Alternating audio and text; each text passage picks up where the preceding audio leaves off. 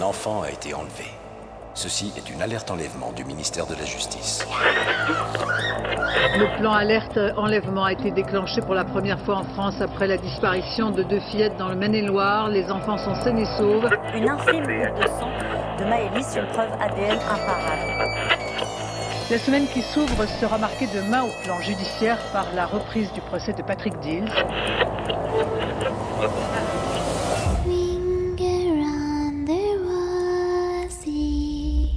Bienvenue dans les Minutes de l'horreur. Aujourd'hui, pour ce premier épisode de l'année 2021, on va s'intéresser à une affaire qui remonte à 1996. La disparition d'une petite fille innocente, pleine de rêves et d'espoir, dont la vie s'est malheureusement arrêtée beaucoup trop tôt. Il s'agit de John Benny Ramsey, une mini-miss de 6 ans qui faisait la fierté de ses parents.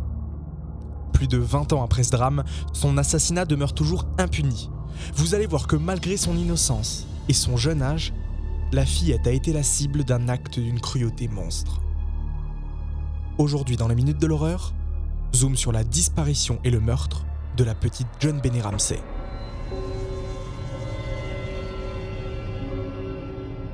John Bennett Patricia Ramsey est la fille de John Bennett Ramsey et de Patricia Ramsey, a.k. Patsy. Son père est un homme d'affaires américain très influent, né en 1943. Il est le PDG de l'entreprise Access Graphics. Il s'est marié une première fois avec Lucinda Patch en 1966, avec qui il a eu trois enfants. Leur fille aînée, Elizabeth, est décédée en 1992 dans un accident de voiture alors qu'elle n'avait que 22 ans.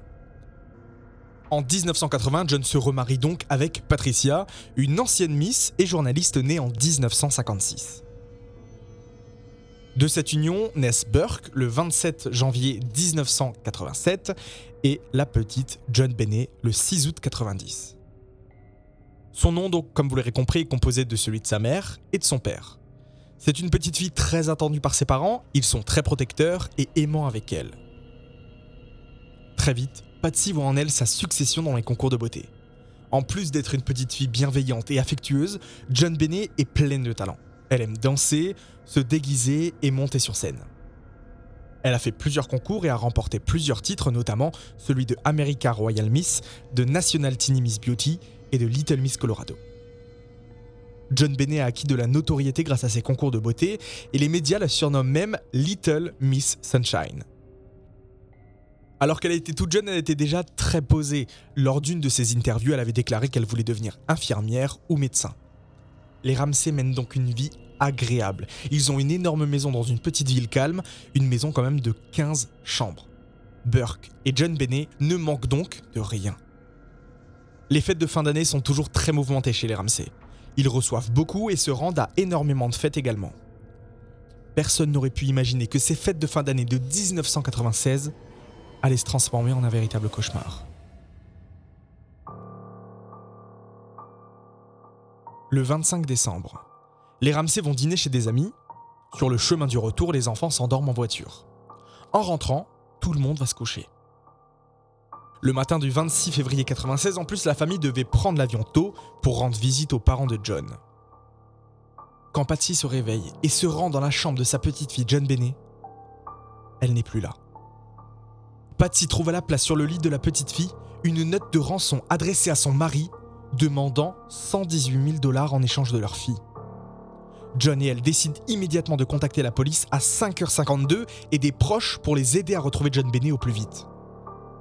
La police arrivera sur les lieux 3 minutes plus tard et ne trouvera aucun signe d'effraction.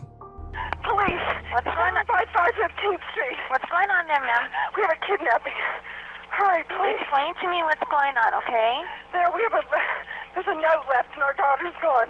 A note was left and your daughter is Yes. gone? How old is your daughter? Six years old. She's blonde. Six years old. How long ago was this? I don't know. I just found the note. And my daughter's Does gone. Does it say who took her? What? Does it say who took her? I don't know. It's there's a there's a ransom note here. It's a ransom note? It says SBTC. Victory. Ce que vous venez d'entendre est un extrait de l'appel passé au 911 par Patsy qui a été enregistré et analysé de nombreuses fois par des experts en tout genre. Dedans, certains experts pensent entendre Qu'est-ce que t'as fait? D'autres Et qu'est-ce qu'on fait maintenant? La qualité du son est très mauvaise et ces mots sont dits sans contexte.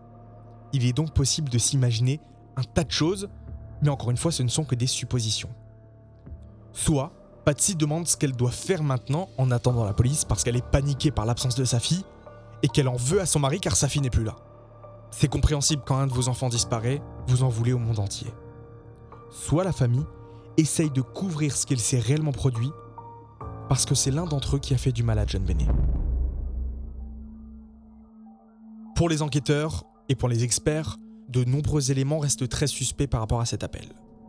Le vocabulaire que Patsy utilise durant l'appel, des expressions comme je suis la mère. Selon les experts, cette formulation en anglais n'est pas spontanée. C'est comme si elle essayait de se distancer de sa fille. La dernière chose, et qui est pour les experts la preuve la plus parlante et qui soulève donc le plus de confusion, est lorsqu'elle mentionne la lettre de rançon. Elle dit qu'elle est signée SBTC Victory.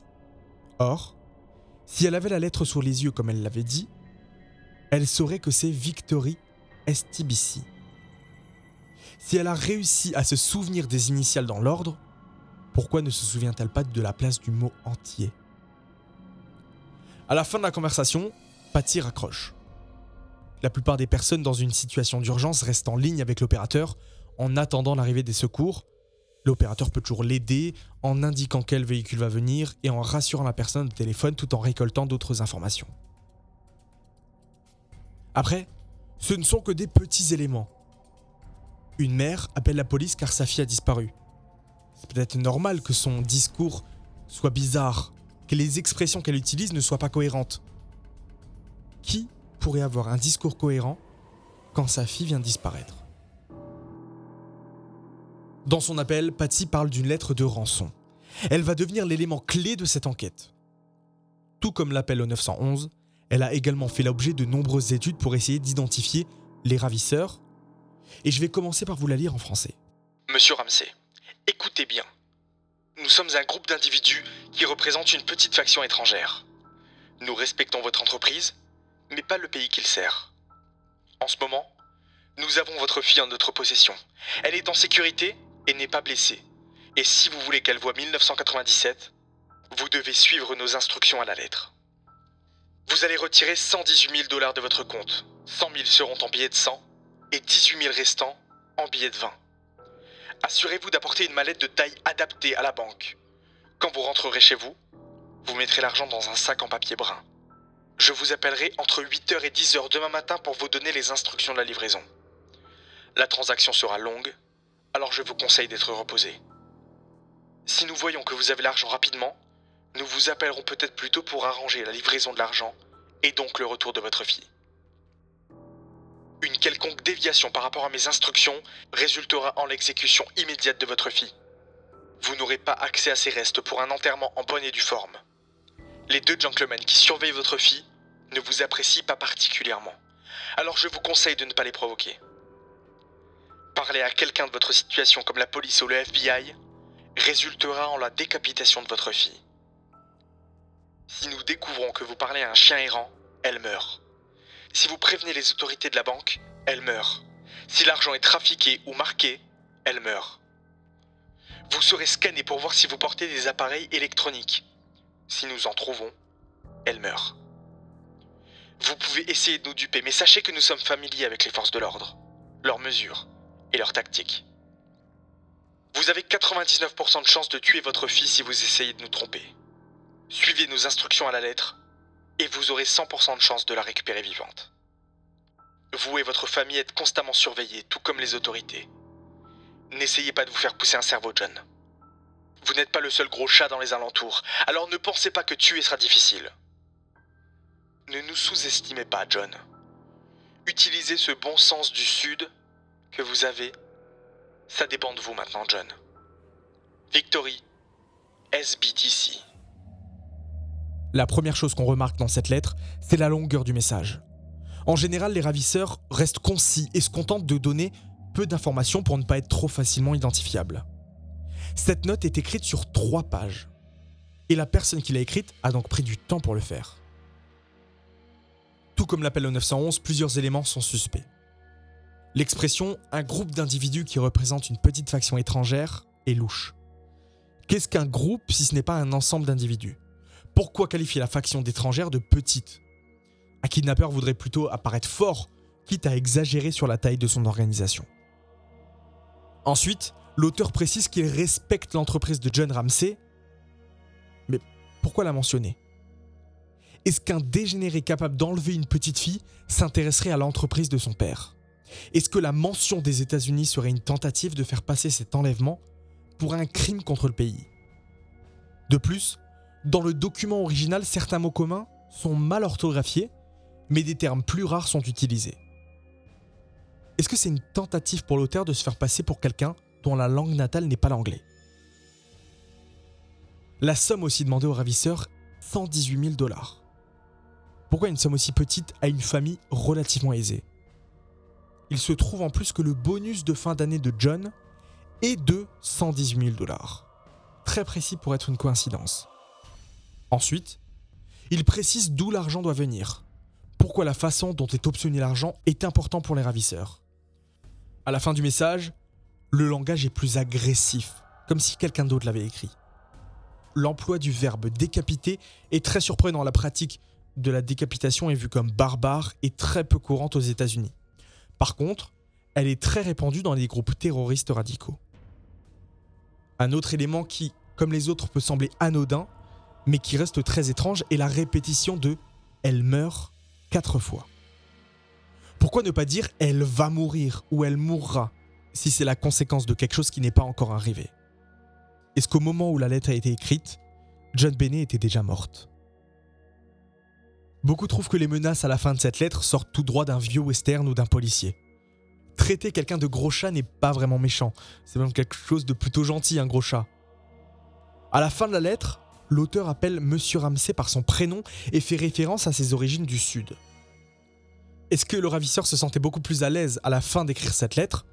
Ou est-ce que c'était une façon de lui faire comprendre qu'il le connaissait bien et qu'il sait plein de détails sur lui? Enfin, la signature Victory SBTC. La théorie qui revient le plus souvent serait que SBTC signifie Saved by the Cross, c'est-à-dire sauvé par la croix, et que le terme Victory serait une façon d'insinuer qu'à travers le sacrifice du Christ, les croyants ont la victoire sur la mort plus les heures passent, plus les éléments trouvés sont très louches. Et vous allez voir que deux théories émergent très vite. Au cours de l'enquête, les policiers ont trouvé que la note de rançon a été écrite sur un bloc-notes appartenant à la famille et les marques sur celui-ci indiquent que l'auteur a écrit un brouillon juste avant. Pourquoi un kidnappeur extérieur prendrait le temps d'écrire une lettre de trois pages et un brouillon sur les lieux de l'enlèvement? De plus, certaines tournures de phrases utilisées dans la lettre de rançon sont semblables à la formulation du message de vœux de Noël des Ramsey. Lorsque la police est arrivée à la maison des Ramsey, des fouilles ont été organisées pour trouver des signes d'effraction. La chambre de John Bennet a été mise sous scellé, mais le reste de la maison était rempli d'amis et de proches qui, pensant aider les Ramsey, ont rangé, fait la vaisselle, la poussière. Cette contamination de la maison a souvent été citée comme l'une des raisons principales pour laquelle l'affaire n'a jamais été résolue. John a fait des arrangements pour réunir l'argent et la ligne téléphonique a été mise sur écoute au cas où les ravisseurs l'appelleraient. À 13h, tout va basculer. Le détective a demandé à John et un ami de la famille de faire le tour de la maison pour vérifier si tout était en ordre et qu'il ne manquait rien. Ils ont commencé par le sous-sol. John a ouvert la porte donnant sur une petite pièce de rangement. Le corps de John Bennet était là, gisant au sol. Il y avait du ruban adhésif sur sa bouche, des cordes de nylon autour de son torse et de ses poignets. Elle avait été enveloppée dans une petite couverture blanche.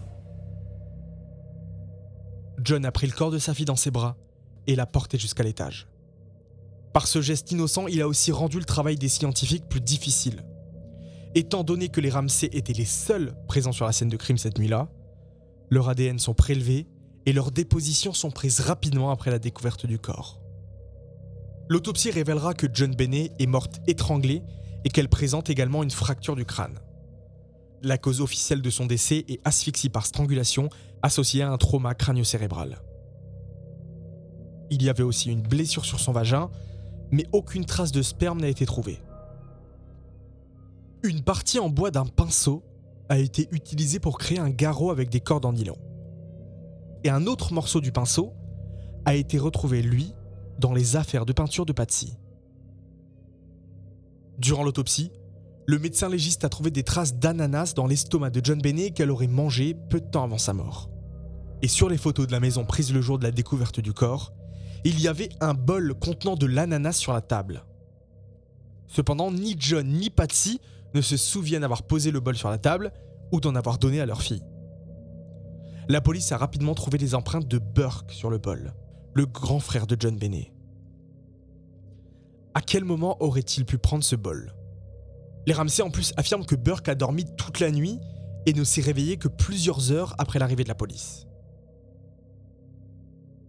L'un des éléments les plus importants pour cette enquête est la petite quantité de sang retrouvée sur les vêtements de John Bennet. En effet, à plusieurs reprises, différents experts ont pu identifier que l'ADN appartenait à un homme qui n'avait pas lien de parenté avec la petite fille. Mais les traces d'ADN peuvent venir de n'importe où. Et malgré la technologie, on est incapable de savoir de quand date une trace d'ADN. Comme je vous le disais, deux théories font rapidement surface. La première est que l'un des membres de la famille est impliqué dans sa mort. Au début, les enquêteurs se sont concentrés sur Patsy et John. Mais le vrai challenge de cette enquête est lié à la contamination de la scène de crime. Si la police avait interdit l'accès de la maison dès son arrivée, l'enquête serait peut-être résolue. Mais c'est peut-être du coup une idée de John et Patsy. Peut-être qu'ils ont tué leur fille et qu'ils ont appelé des amis pour venir les aider en sachant qu'ils allaient contaminer la scène de crime. Dans la plupart des homicides, c'est une personne proche de la victime qui est coupable. Voilà pourquoi c'est une des théories qui est venue le plus rapidement. Dans ce cas, c'est l'impression de la mise en scène, telle que la lettre de rançon, qui est suspicieuse. De plus, les enquêteurs n'ont pas trouvé les Ramsey très coopératifs. Ils ont expliqué leur réticence en disant qu'ils avaient peur que la police se concentre sur eux et ne considèrent pas la thèse d'une intrusion.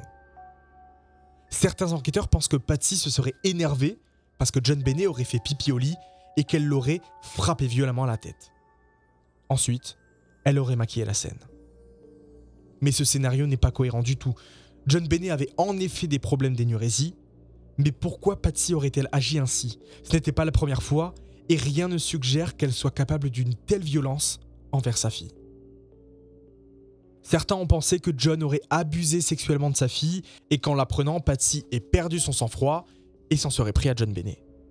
Là encore, aucune preuve n'indique que John soit un prédateur ou qu'il ait eu des gestes inappropriés avec ses enfants. Et plus récemment, il a aussi été dit que Burke aurait accidentellement tué sa petite sœur et que ses parents auraient essayé de le couvrir. Mais en dehors de l'empreinte sur le bol, rien ne suggère que Burke ait vu sa petite sœur cette nuit-là.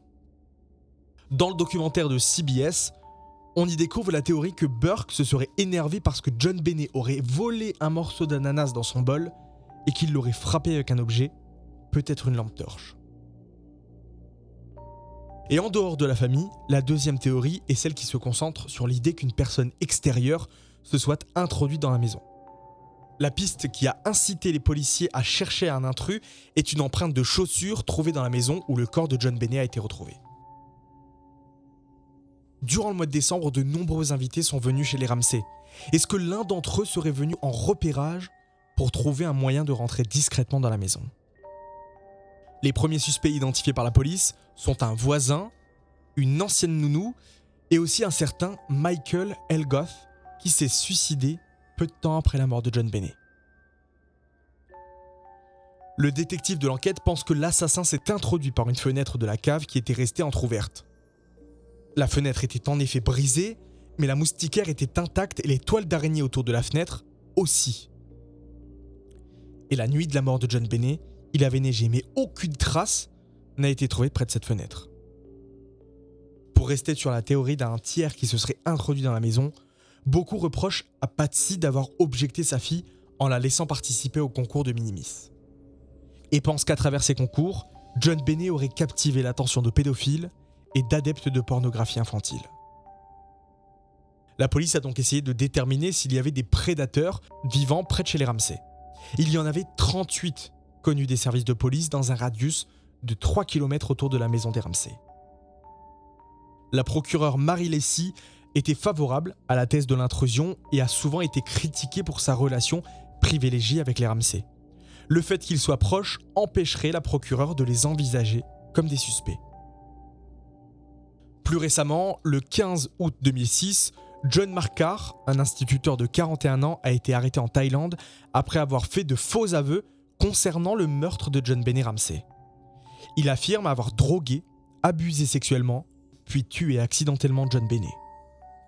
Ses aveux ont vite été réfutés. Son ADN n'était pas sur la scène du crime, l'autopsie n'a révélé aucun signe de drogue et il n'a donné que des informations connues du grand public et aucun détail que seul le tueur pourrait connaître. Mais sa fascination pour John Bennet est à glacer le sang. Si un homme qui n'a jamais rencontré cette petite fille est capable d'une telle obsession malsaine, est-ce qu'un détraqué proche de John Bennet serait capable de la même chose et de passer à l'acte? Les Ramsey ont toujours été très repliés sur eux-mêmes. Ils n'ont pas hésité à attaquer en justice de nombreux médias et auteurs pour diffamation. En 2002, Patsy Ramsey est décédée d'un cancer des ovaires. Elle est enterrée aux côtés de sa fille. John Ramsey a tenté de faire carrière en politique en 2004. De nombreuses rumeurs lui courent encore après, comme celle qu'il aurait eu une liaison avec la maman d'une petite fille disparue, Bess Holloway. En 2011, il s'est marié pour la troisième fois avec Jan Rousseau. Ils vivent dans le Michigan.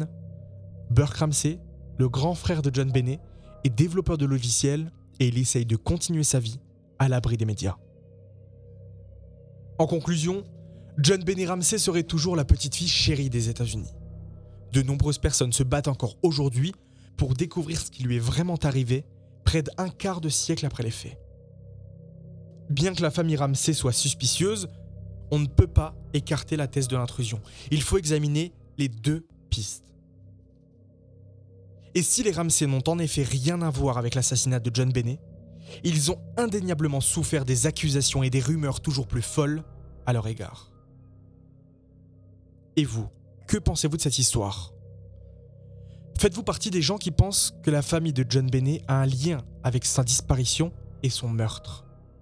Ou est-ce que vous pensez à l'intervention d'un tiers qui aurait enlevé et tué accidentellement ou non la petite John Bennet si vous souhaitez en savoir plus sur l'affaire, n'hésitez pas à regarder la vidéo de Sonia Lou en trois parties dans laquelle elle fait part, elle, de son analyse, mais en tant que psychologue spécialisée en criminologie. Aujourd'hui, on ne peut que souhaiter que la vérité éclate un jour et que justice soit rendue pour cette petite fille innocente dont la vie a été détruite sauvagement le 26 décembre 1996. Merci d'avoir suivi ce nouvel épisode des Minutes de l'horreur. J'espère qu'il vous a plu et si c'est le cas, n'hésitez pas à le partager sur tous vos réseaux sociaux pour faire découvrir l'affaire de John Benny Ramsey à tous vos proches. N'hésitez pas aussi à mettre 5 étoiles sur Apple Podcast, à vous abonner et à me suivre sur Instagram les minutes de l'horreur et de me donner en même temps vos avis sur l'affaire de John Benny portez-vous bien, et quant à moi, je vous donne rendez-vous très bientôt pour découvrir ensemble une nouvelle affaire criminelle. Et en attendant, vous le savez maintenant après tous les épisodes des Minutes de l'horreur, faites très attention, car vous ne pouvez faire confiance à personne.